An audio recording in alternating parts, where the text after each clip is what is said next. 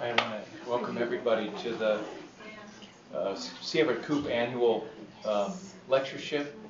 Uh, this is the first lectureship that we've had since the institute has been, the C. Everett Institute has been um, integrated into the Cancer Center. So we're very excited about that opportunity to have the Koop Institute within the Cancer Center um, and to uh, be carrying on uh, Dr. Koop's legacy.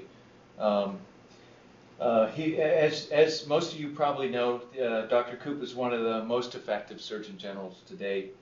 He's known for his honesty and his courage in addressing difficult health issues, including um, HIV, before anybody in public had um, begun addressing it, and uh, tobacco.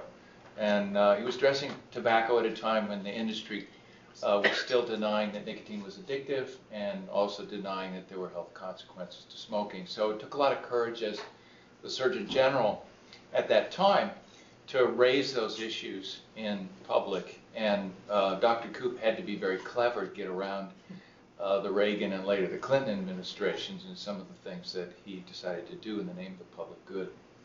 Um, the Koop Lectureship is dedicated to bringing scientists that have um, done uh, similar things in their fields. And the person that we have today, John Pierce, um, is a giant in the field of tobacco control.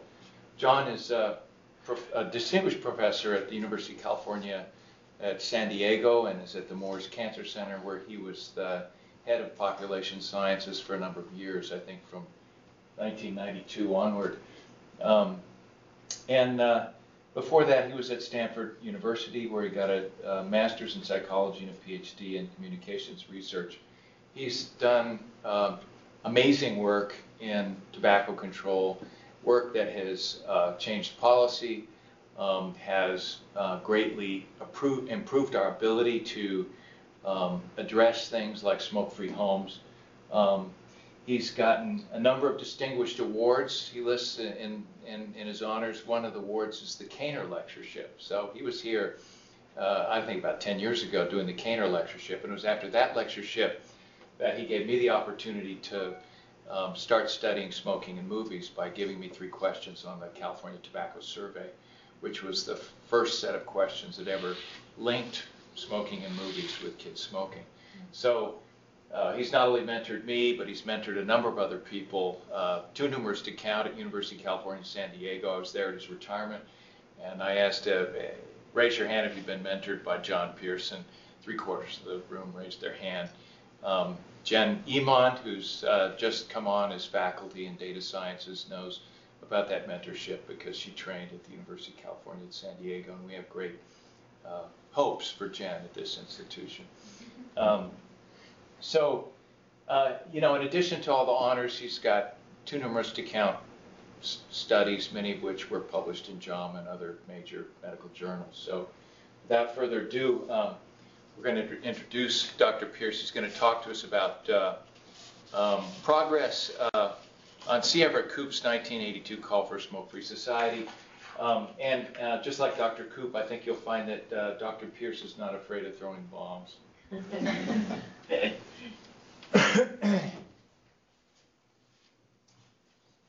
Thank you, Jim.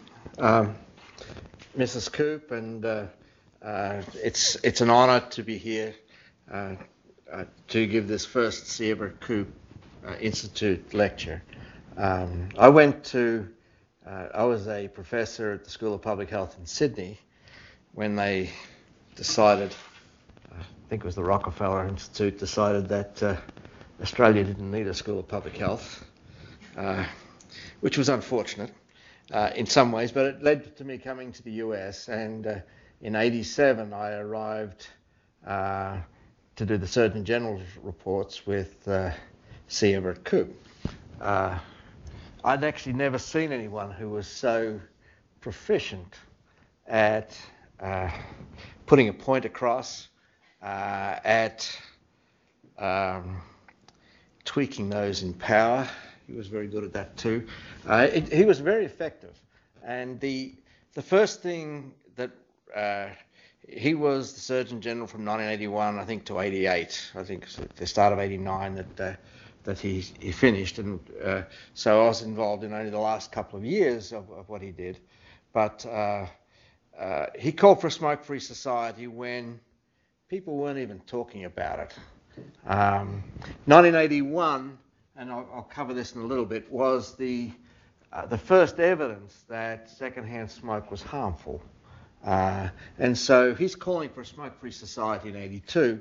Uh, it took uh, at least the US by shock.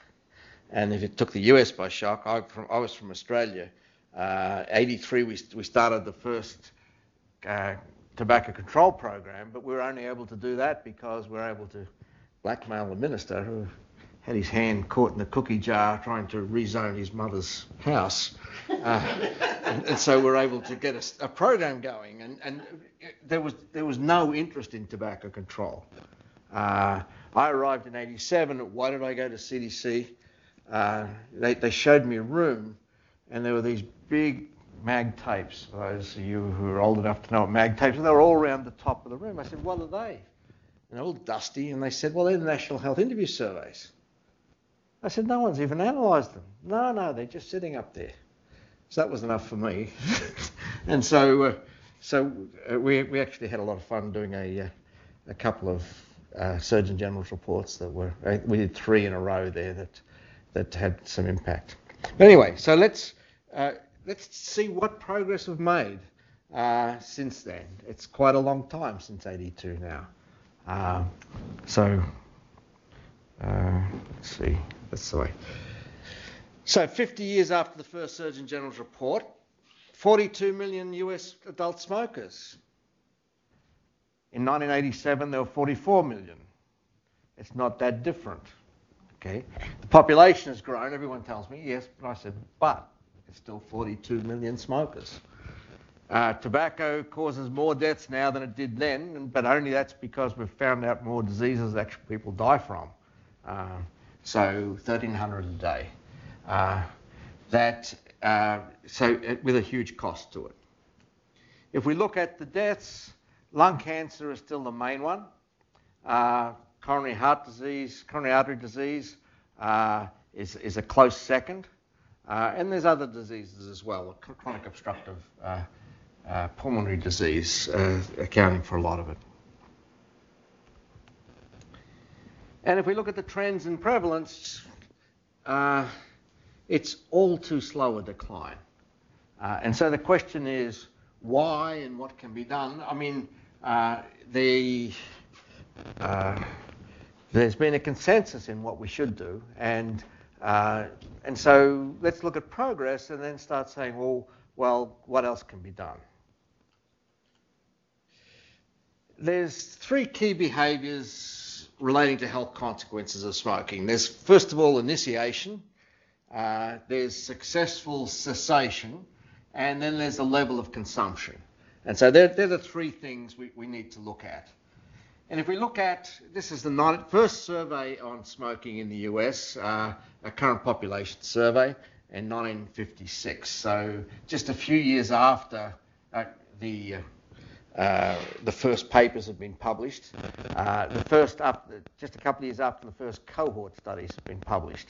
Um, and what you can see, first of all, is this is men, and 70% of them are smoking. And if you're looking at the age of initiation, it's all happening between basically 13 and 24. Uh, and that hasn't changed. Initiation, there's a window of initiation uh, if you get through to age 24 and you haven't started, the probability is high that you won't. Uh, and so that would seem easy. If you think back to 1964, uh, um, 1964, 45% of physicians were smoking, 45% of medical students were smoking, which was considerably lower than the 70% in 1950. Uh, but but by 1980, it was only about 2% of medical students smoking. Uh, and that led, that was the genesis of the major decline in smoking.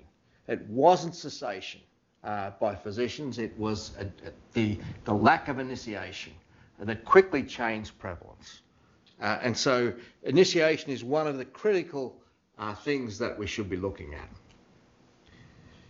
This multicolored version, courtesy of the FDA, uh, is a paper that we've got currently uh, under consideration. Uh, this was a, uh, a, a, presentation at the SRNT, and what you can see here is they uh, the red line is, is current smokers. You can see it's basically starting to dip off at, at uh, age 22. Uh, this is experimentation. That's also dipping off at 22. This is uh, a measure we came up with on susceptibility, people who, who potentially could start smoking. And you can see that this is a, a few years ahead of the experimentation curve, and you can identify it. It's 35% at age 12. So the influences are way ahead of when people first experiment. Uh, and so uh, if we're trying to stop it, you've got to stop where the influences are. So that's something we'll come to in a little bit too. We've had a lot of success in the reduction of, uh, uh, of smoking. This is people who became smokers, smoked at least 100 cigarettes. So you can see in the 1920 to 29, 70% uh, of, uh, of the birth cohorts. Uh, but by, uh, by 1970 uh, to 79, people born in that 10-year birth cohort, it's, uh, it's basically half that level. It's lower in California than in the rest of the US. And I'm putting California up because I'm going to talk a little bit about it. I know everyone gets sick of hearing about California here, but there's some, some reasons why the, the California experience is, is uh, salutary. Uh,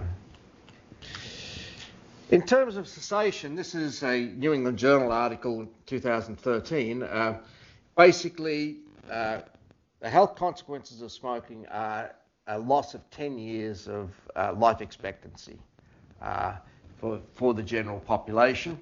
and in this paper, if you quit, if a smoker quits before the age of 35 years, there's minimal uh, loss, uh, there's minimal health consequences uh, to that.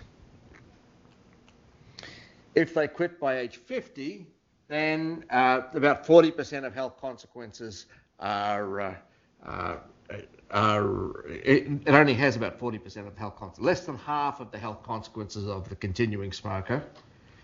And by age 65, even then, it, you're still only you're reducing the health consequences by a third. So there's tremendous benefit, especially for getting people to quit at a young age, uh, but also targeting uh, age 50 and even age 65 in terms of likely health consequences.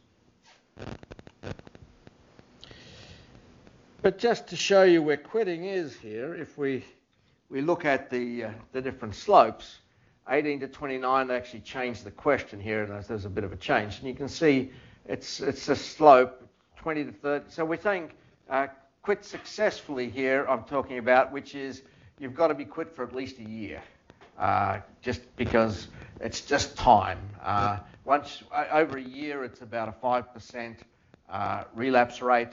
Uh, at six months, it's about 40% relapse rate. At three months, it's, it's over 50% relapse rate. And, and, so there's a, there's a curve. But so over a year, and you can see that, you know, we have the change in the question, but it's still less than 30% there with, with a bit of change. We're looking at 30 to 49, we're going along quite well, about 1% a year. But this is about 1992. It's about the introduction of nicotine, nicotine patches, and things of that sort at the time, it went flat. So, so very little change uh, since the early 90s. The same for 40 to 59. We had a nice slope going along there, and this is dead flat. Uh, the, those who had retired, uh, that, that's kept on increasing over time. Okay, so in terms of that, so what two of the big problems of this group right here. Uh, and so the question is, uh, of the approaches we got, uh, uh what else can we do?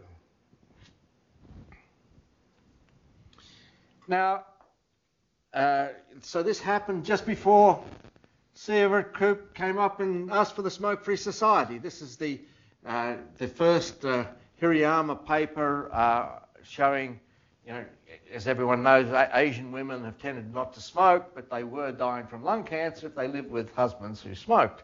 And so it was very clear evidence. Uh, and not only that, uh, the American Cancer Society also came out with a paper uh, showing, the, showing the connection. And ever since then, we've had a decline in uh, the amount of cigarettes per day smoked by smokers across all age groups. Prior to that, in the 1989 Surgeon General's report, which is the 25 years uh, update that we did, we were unable to show any change in consumption of cigarettes by smokers since the 1960s. So there'd been, as you can see here, there's a there's even a slight increase going on here. Uh, but uh, uh, then from there on in, and this is a dead straight line, uh, and you can see the slopes here. Six, I've left the 65 years off because the, the slope is a little bit lower for that group, but you know it's about 0.26 per year uh, for now uh, over 30 years. Okay, 36 years it is now. So a major decline in in smoking, and really starting with the evidence on secondhand smoke. Okay. So what works? We have a consensus of what works. We have all sorts of reports.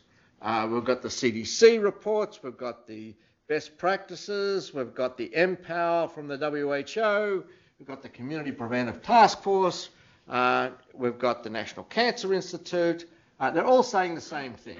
There's five basic uh, things that matter to, to change.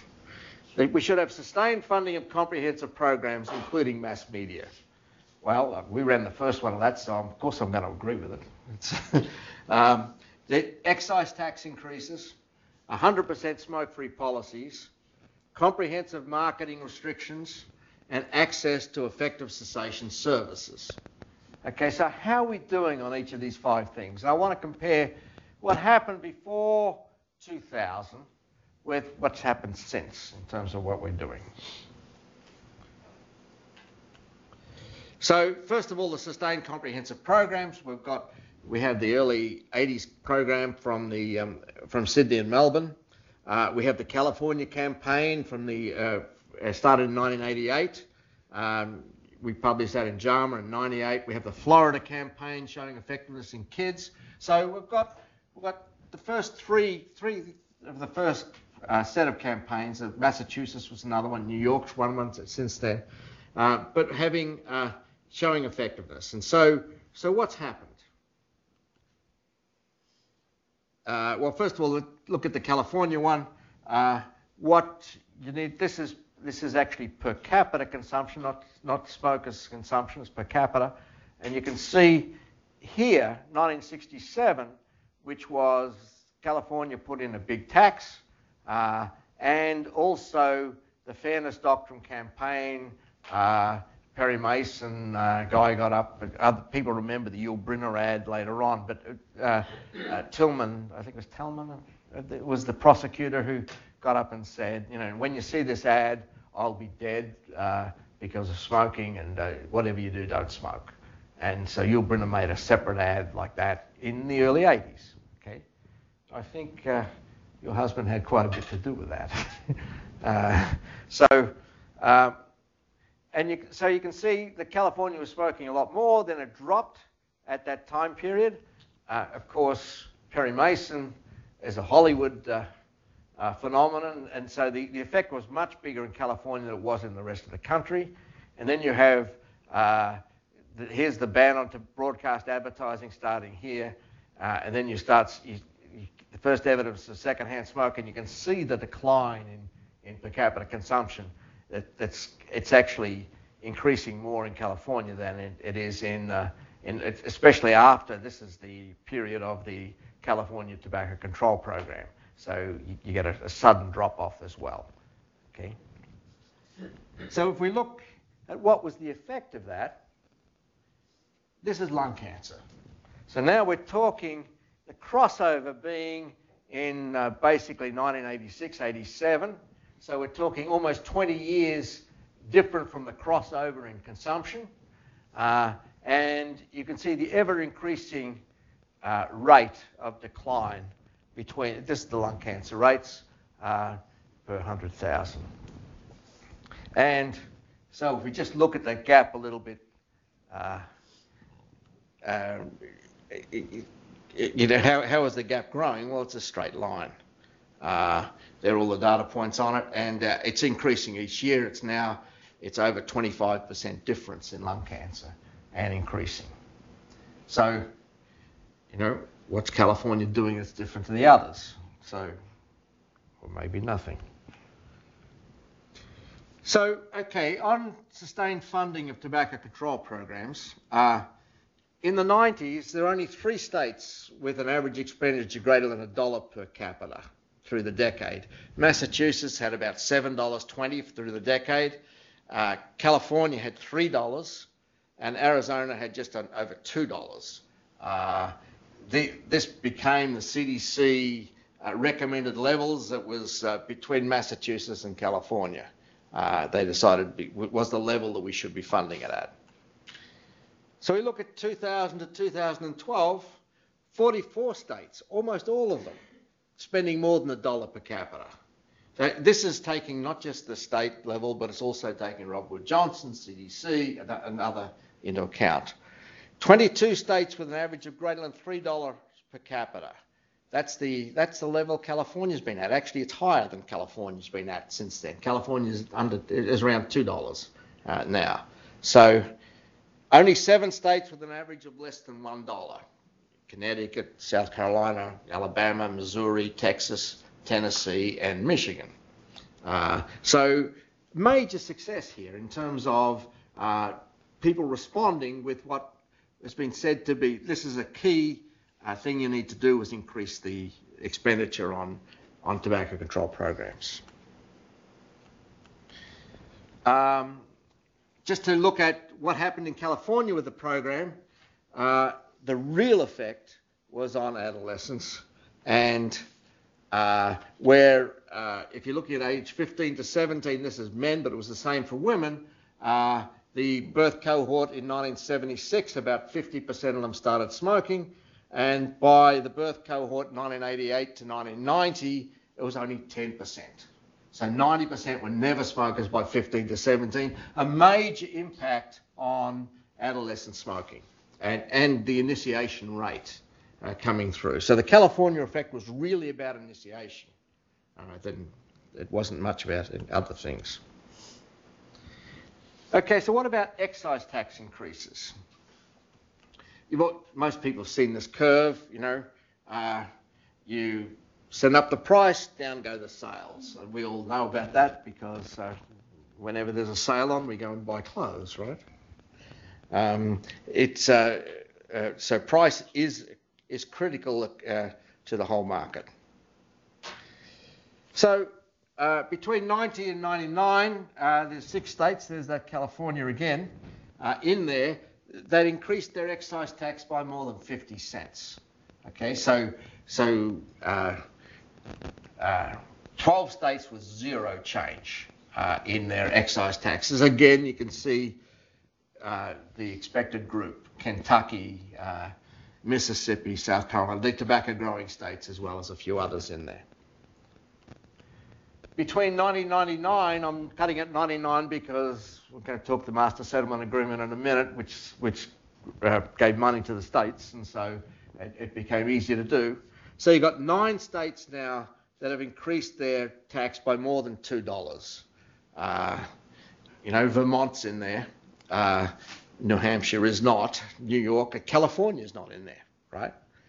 27 states increased the excise tax by a dollar. I mean, this is a this is a fair amount of response to what people have been saying we need to do. Only 14 states increased by less than 50 cents, and three states with zero. And there's California. Uh, so even though the uh, we're, seeing a continued uh, increase in the um, uh, difference in lung cancer, uh, California has not had the increase in in the areas of tobacco control since then. But remember, there's 16 to 20 year lag time on, on these issues. So what we're expecting is California to be tagged back in the next few years to start seeing a decrease in that slope.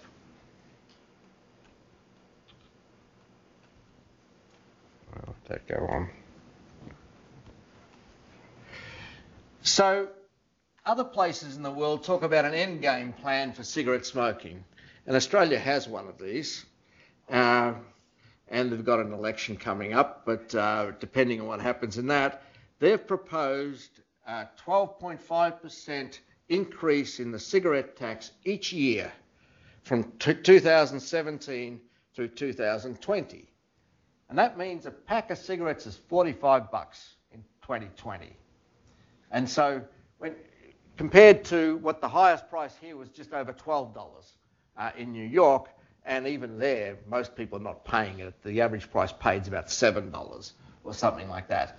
Uh, the price of cigarettes in other places is way, way higher than here. And amazingly, the cigarette smoking rate is still higher than here too, uh, in terms of both of them. So price is not everything. All right, what about smoke-free policies? So 100% smoke-free policies, you know, that's the first part of a smoke-free society. So, uh, and it's coming from the evidence that secondhand smoke is dangerous. And so in 1999, we had four states with greater than 75% of indoor workers saying they had a smoke-free workplace. That is, someone has smoked in their in their workplace in the last two weeks was, was the question we asked. And, and so, so you got four, four states there by 1999. 17 states with, with two thirds of indoor workers say, reporting a smoke free workplace, so less than two thirds. By 2011, there were 15 states with greater than 85%, right? It, it was, it, it's really been a major success story here. There's only six states with less than 75. So remember, up the top, we had four states with greater than 75. Now we've only got six states with less than that. Uh, and so, so what are we actually talking about? You're looking at here, actually New Hampshire and Vermont are very low. They're in the less than 3% level, right? Um, California's not there, it's 5% uh, here. Uh, of course, there are always the casinos. Uh, you can always go to Nevada to see what it used to be like. Um, but uh, look at these rates. You know, they're, they're very low across the whole country. Uh, you know, uh, there's only one state more than 12%. There's only two states more than 7%. This is a huge, huge change uh, across the country in really a fairly short amount of time. Now, what about comprehensive marketing restrictions? So, uh, as part of the, the, the, Master Settlement Agreement, that's this, the states sued the, uh, the tobacco industry, uh, what was called the Medicaid lawsuits, for, for payment of health uh, consequences. And part of that was also the Joe Camel campaign and the, and the fact that, and Marlboro Miles, and so the, the marketing targeting. And, you know, we had, at that stage, we had 60% of the kids under, under age 15 who reported having a favourite cigarette ad, which was really something very different to what it is today. But remember, they, they said uh, they would not take any action, directly or indirectly, to target youth within any state in the advertising, promotion, or marketing of tobacco products.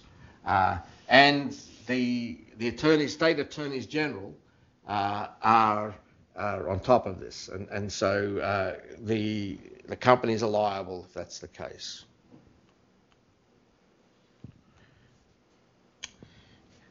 This had a big impact uh, almost right away. Uh, it's, it's amazing how quick the impact can be on initiation because people who are getting who are initiating smoking, they're not addicted, and so you can turn that around rather quickly.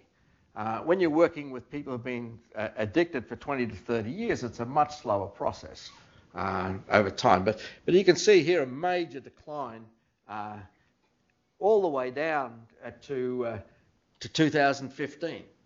So it's continuing to decline uh, in uh, the 12th grade, 8th, 10th grade, and 8th grade. So we, it, it looks like we might be wiping out cigarette smoking. Uh, that uh, we wish.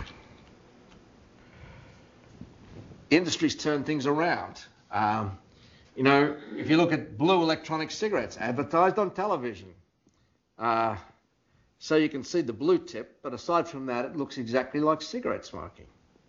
Uh, so we've got advertising now that hasn't been allowed for years, which is now allowed again.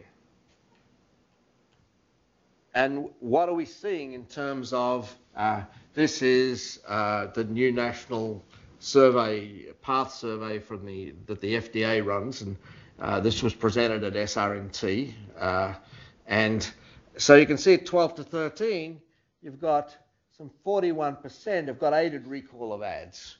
Uh, this is they took a census of the ads. Jim was heavily involved in all this.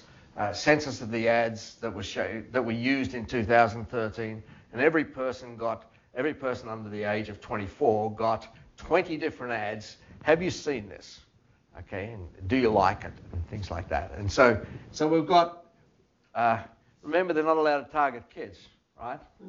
Uh, so 41, 49, 50. So it's, it's there in 12 to 13 year olds uh, at levels that we haven't seen since uh, the 1990s. So uh, and, and that's why there's so much concern about e-cigarettes uh, at the moment, or one of the reasons, I should say. The a, a friend of a, a, great tobacco control researcher who died last year, uh, Nigel Gray, said, "Well, uh, you can tell you're doing a good job because look how much it's costing them to keep up with you, uh, to maintain." So uh, they're outspending prevention efforts by 18 to 1. Uh, in the mid 90s, they were outspending us by 10 to 1. So they're just spending more money. But, you know, that's not our goal. Our goal is not to have them spend more money. Uh, our goal is to reduce smoking. Uh, not, not for them to spend more money to get the same effect. Uh, but that's sort of what's been happening. All right, so what about access to effective cessation services? Remember, we talked about the between 30 and 64, it's been pretty flat. Uh, and so the question is, uh, what, what, we, what can we do about it? Well, this is a, a study of, uh, a longitudinal study of uh, the, uh, what works to get people over one year looking at who was quit for at least 30 days. Uh, this is the current population survey, which is the labour force survey. Uh, I want to focus down here on using a pharma aid in quit attempt, okay? And so for those who did, the success rate was 40% of, the, of others for those who didn't. So it's not a great success rate uh, that we've been having with that. Now, there's, uh, to remind people, there's seven first line medications, five are nicotine related. And, and of course, there is the issue of how can you use nicotine to cure, to cure a nicotine addiction, uh, which is somewhat problematic. But uh, there's counselling and medications are effective as well. But when we look at uh, this was uh, another current population survey longitudinal survey 10 years ago, we, we look at it and you can see that, uh, well, let's, there is an effect for 35 to 49 year olds if they're using it compared to those who don't, but it, it's almost reversed for the younger people.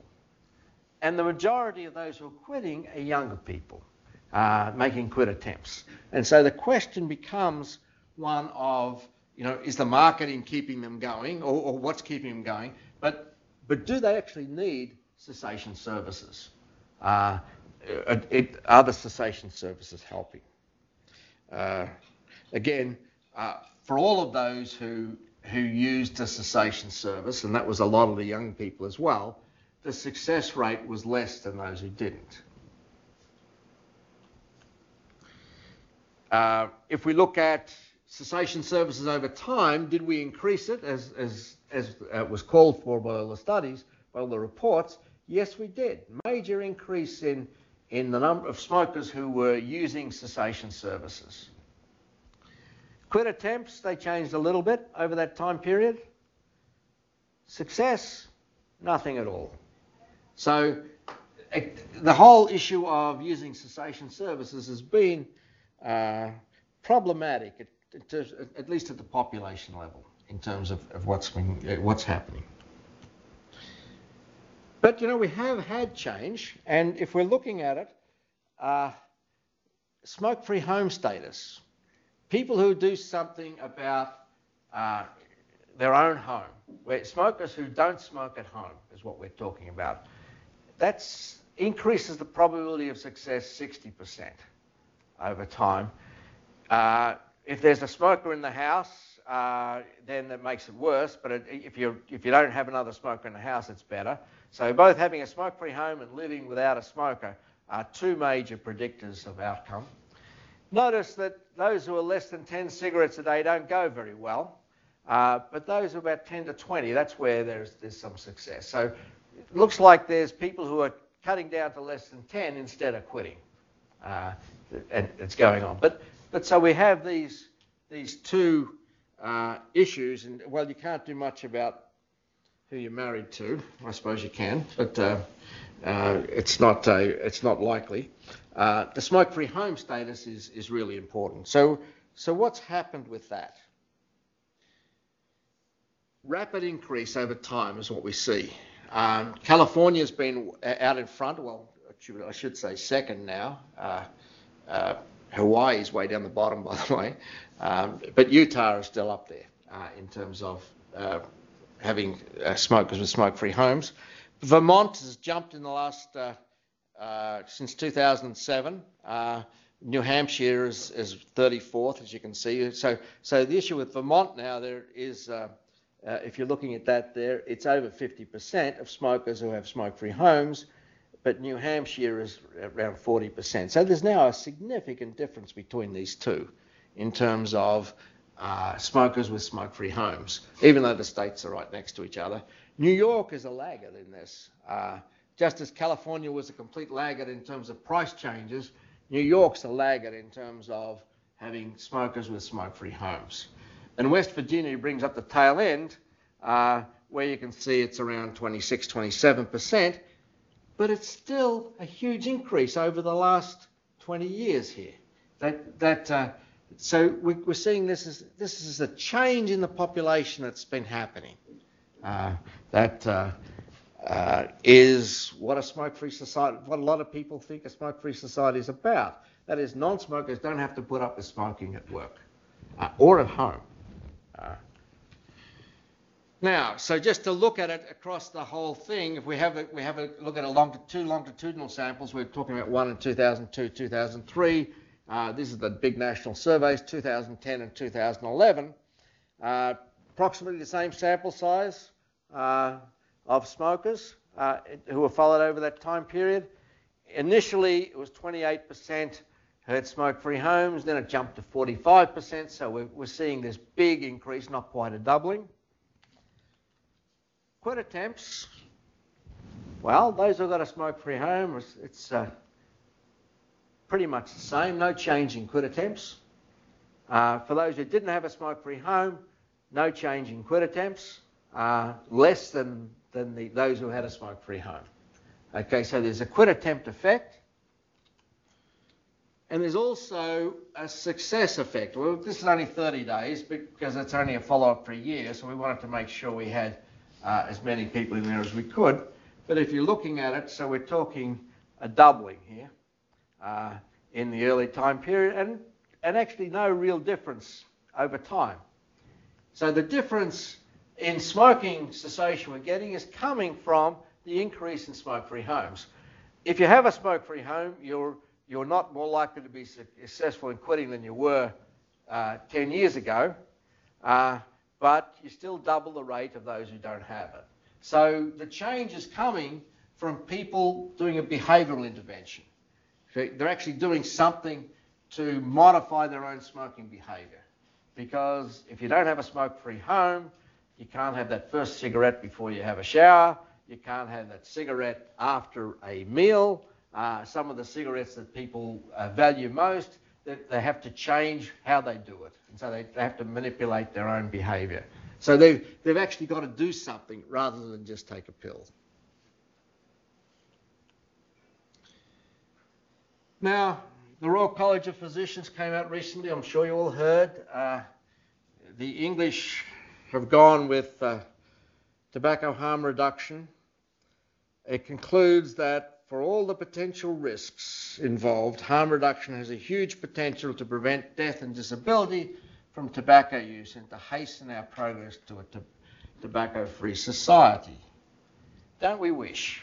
Okay? Uh, the report's based on no evidence. Uh, they got two randomized trials. Neither of them was, uh, was significant. But they put them together and they said, yeah, t- together a meta-analysis of two trials makes it a significant effect. So why are they doing that?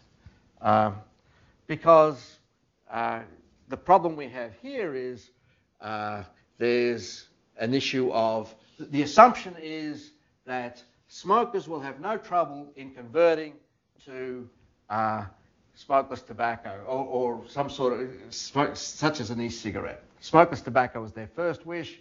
Nicotine replacement was their second, but that's gone nowhere. Now they're coming with these cigarettes. The, the problem is how many young people are going to start because of the advertising? Uh, and will they undermine the effect there? So the question is, what, what do we know about what's happened? These products have been on the market now for nine years, so we're in a pretty good place now to see what's going on.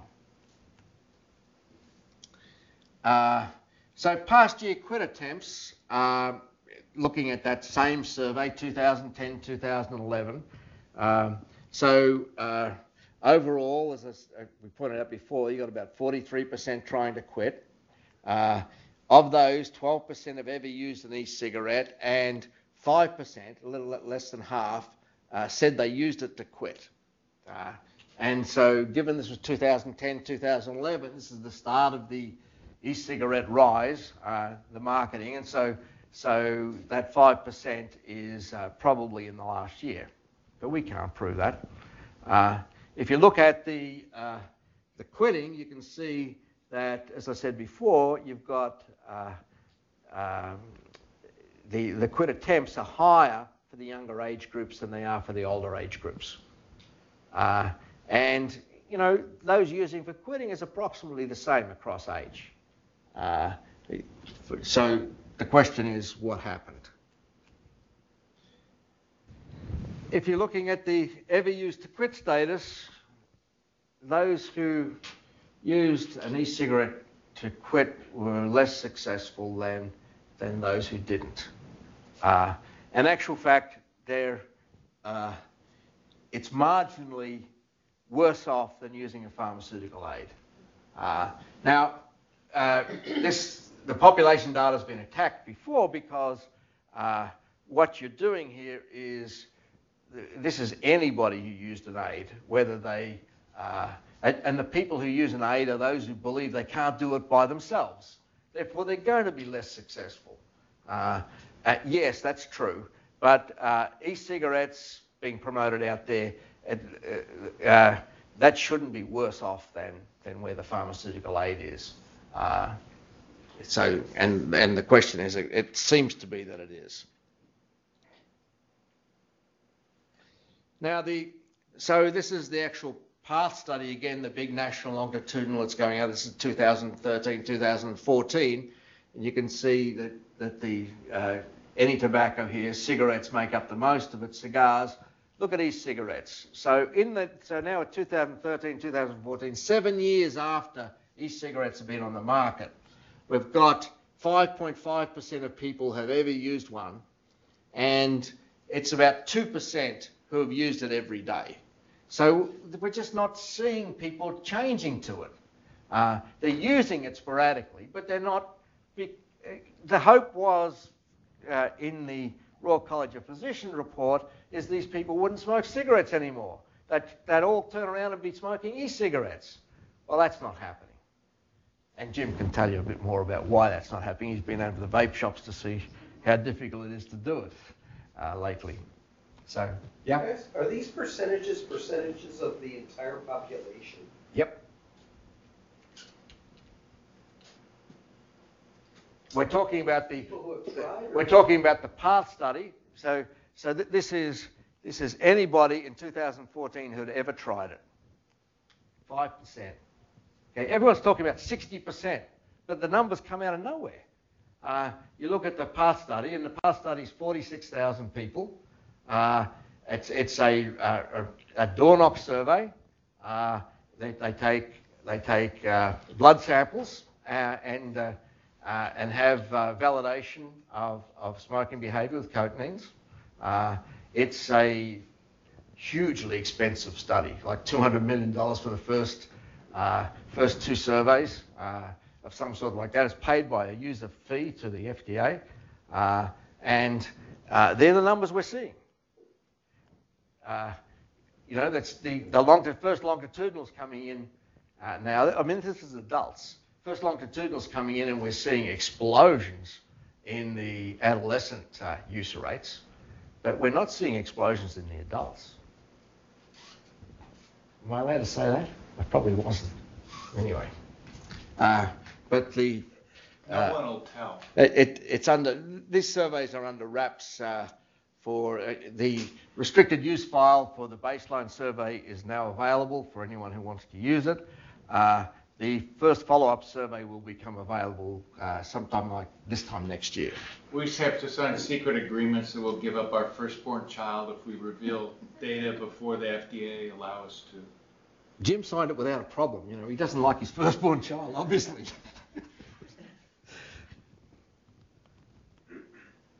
so let's just uh, look at where we're at. Uh, I, I, mean, I had another slide in there. I took it out uh, because I, I thought we we're getting a bit too complex. It was: Is there any evidence that those who use it are reducing the number of cigarettes they're smoking a day? Using Ah. e-cigarettes. Using e-cigarettes. We're using e-cigarettes. But uh, as I just pointed out, the use rate is so low. Uh, with, with only 2% using it on a regular basis, it, it's not enough to, to say that. But if you look at it, if you say, are those who are smoking more than 15 cigarettes a day, uh, you've got a regression to the mean effect over a year where, uh, where most people are reducing their cigarettes. And those who are less than 15 cigarettes a day, the regression to the mean increases their cigarettes. There's no evidence that e-cigarettes use is associated with, uh, with less cigarette smoking than, than uh, so suggesting that people were trying it and hardly any were using it on any, any regular basis. And they're only using it when they didn't, uh, they're using it particularly in workplace settings at the front end. And there's, there's been a lot of action now to stop uh, use in workplaces, and so uh, that's probably going to change. So we, didn't put that slide up because uh, it's probably too early to know that, but, but the evidence is not suggesting that people who are using them are using them to reduce their smoking, which is what the whole uh, assumption of the, the Royal College of Physicians report is. So, so what have we got on conducting comprehensive program, programs? Major increases in states. Uh, so, if Surgeon General Koop was here, he would say, big success. People were doing what we asked them to do. Uh, I mean, a major increase. Uh, the, the, programs we said were most fantastic programs associated with a big effect, everyone's spending that much money now. Well, most people are. We've still got the tobacco growing states. Uh, regular increases in excise tax. We've bumped it up. We're not crazy like the Australians. We haven't got it up to 40 bucks yet. They haven't either, actually, but they're, they're up to 15 to 20. Uh, in England, the same way. I mean, the cheapest place for cigarettes in the world is here, you know. Uh, so, so, but we're increasing it, and so, uh, you know, uh, no one would have thought that was going to happen, but it has happened. Restrictions on tobacco marketing.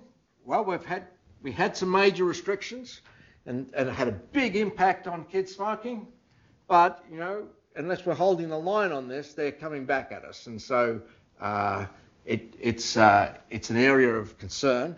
Uh, their area of concern that everyone has, and again, Jim's got a nice analysis that he's presenting next week. I don't want to steal his thunder, but I will. uh, it, there's seven studies now which show that people who start with e-cigarettes move over and start smoking cigarettes. So it's a starter product for cigarettes, uh, which is what, the, what one of the big concerns has been. Uh, what about protecting non-smokers from uh, secondhand smoke? Uh, historic lows. I mean, you couldn't. Uh, in 1982, Dr. Koop could not have imagined the effect this would have had. For those who were around 82, we would have had cigarette ashtrays on the tables here, okay, in this, in this room. Uh, things have changed so dramatically since then. Uh, it's so, so we had in California in our survey, 2008 was the last one we did, uh, we had over 50% of non-smokers who never saw a smoker in their life. You know, or, well, I shouldn't go that far. Didn't experience a smoker. Even when they're outside, they didn't have them. Didn't, and, and, so that's, that's so different to what it was. Um, it, it's hard to imagine. But helping smokers make quit attempts more successful, that has not been a success story, and that's been our problem, and we don't really have a solution to it. And the solution that's being promoted does not seem to work. But it's not being questioned either. Where we are is we've got a, a prevalence rate that's coming down, but way, way too slow. Uh, we'll still have smoking in 2050 uh, at the current rates. Thank you.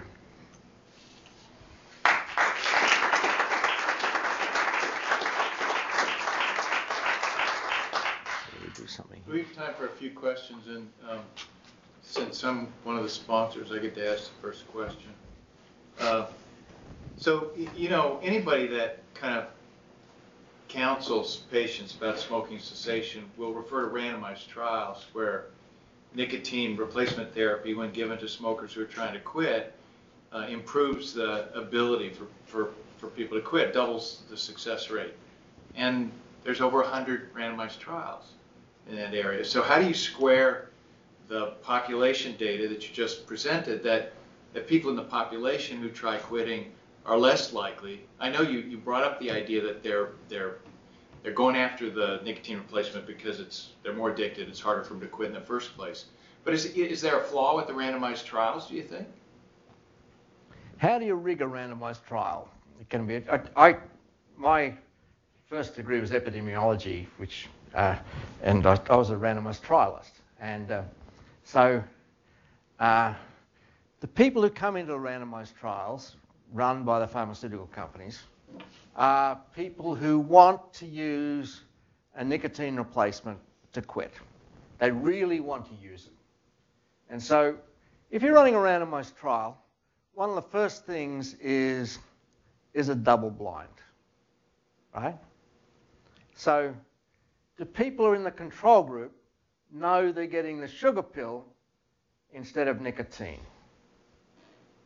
Now, who are these people? They're nicotine addicts. If they can't tell the difference, they're not an addict. Uh, so they know. So the next question is if you're running a trial, how do you keep the control group in the study?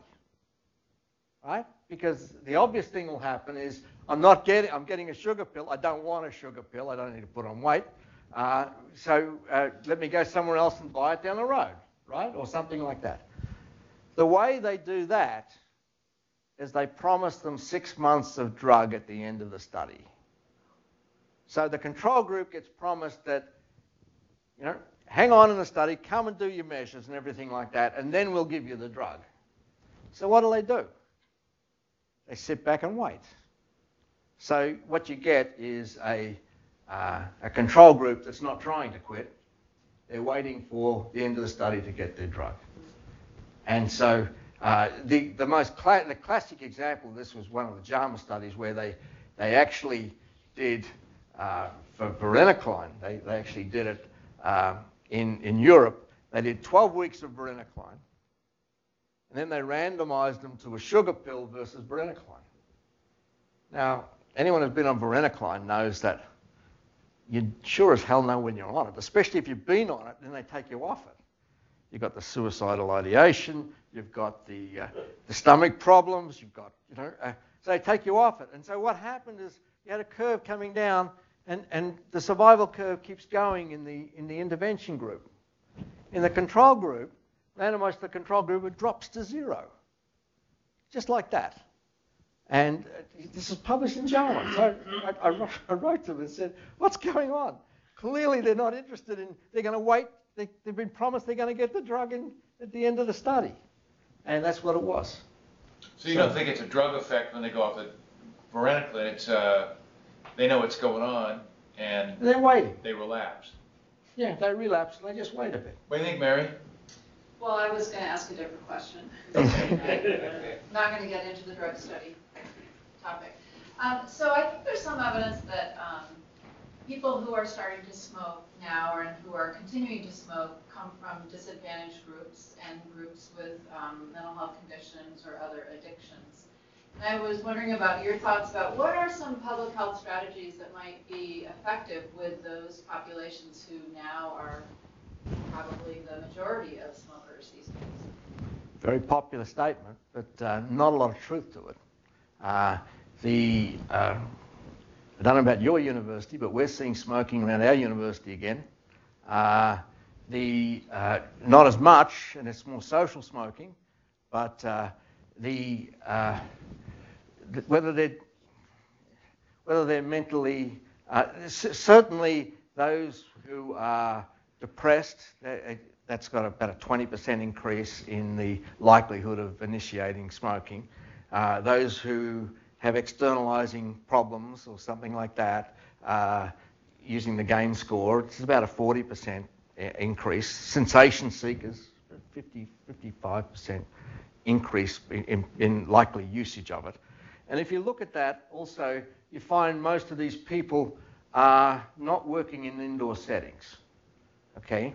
So all these smoke-free laws only apply if you work indoors. If you're a construction worker, if you're a landscape gardener, none of this applies. Uh, and so, so they don't have the variables that we were looking at in terms of being protective from them starting. Uh, but they're not all mental uh, health uh, problem cases. Uh, although, you know, there, there, there is the issue, and it's a very real issue, of the biological uh, coping mechanism that nicotine can have. Uh, and it's hard, it seems to be harder for people to quit. Uh, you've got to sort that out with are we really even promoting it very heavily that they should? Uh, if, if they have a mental condition of, of some sort, or, or, are we giving them a bit of a pass on it?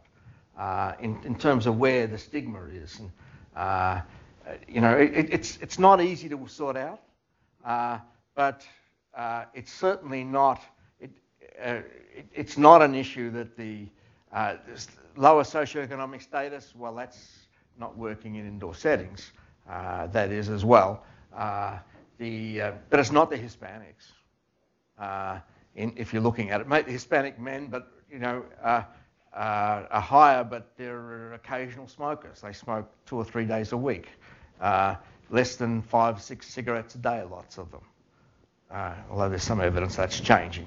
Uh, but the, uh, so, you know, it, I, have heard this a lot, that's what's going on, but I don't think, uh, that was the argument for bupropion at the front end, but as that having a twofold effect.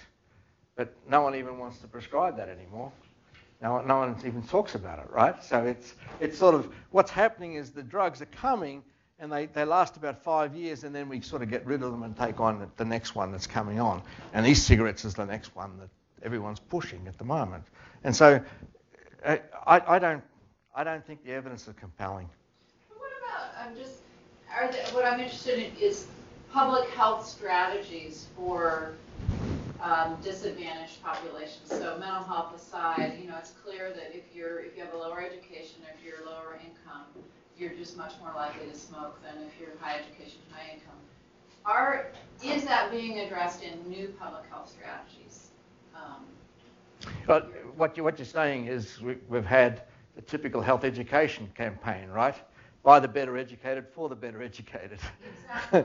So Uh, what are we going to do different that's going to help? So, so what, we published a paper back in, in the early 90s in, on the Australian campaign, and, and the mass media uh, effect wiped out the education effect. So you, got, you had the same, the same change. So if you're putting things in newspapers and you're putting things in, in, uh, uh, in Surgeon General's reports, uh, you're, not, you're not delivering the news in a way that the other people get it. Uh, and so, so maybe you're in the wrong area. Uh, and maybe we should be doing more of that. And, and there's, we've been running mass media marketing campaigns. The question is how effective they are. Uh, and, you know, it's easy to run a campaign that's not very effective. It's hard to run an effective one. And, and without getting too far into that, I, I, I think we're not targeting very much. If we look at the African Americans, we see uh, up to, tw- up to under 18, we don't see much initiation at all. It's about 40% lower. But by the time they hit 24, they're 30% higher. So, so you know, in that six-year period after they leave school, there's this huge explosion in, in uptake of smoking. And, and what's that? Why is that happening? Uh, so, you know, it shouldn't have been happening. We, we should. Everyone thinks that you know, 12 to 17, we're sort of immunising them against what will happen later. Maybe it'll go through to 21, but we have this explosion in that group. And it's, it's all seems, seems to be happening now in the Hispanics as well. So I, I think we're allowing ourselves a bit of a cop out by saying it's, it's the dis, really disadvantaged groups out there and not looking at who they're marketing at uh, and how they're doing it. Yeah? I want to thank everybody for coming. There's going to be a reception. Uh, Where's the reception? Right out here. Right out here? Yep. With something to drink and something to eat. And you can have a casual conversation with Dr. P. And everybody's welcome to come.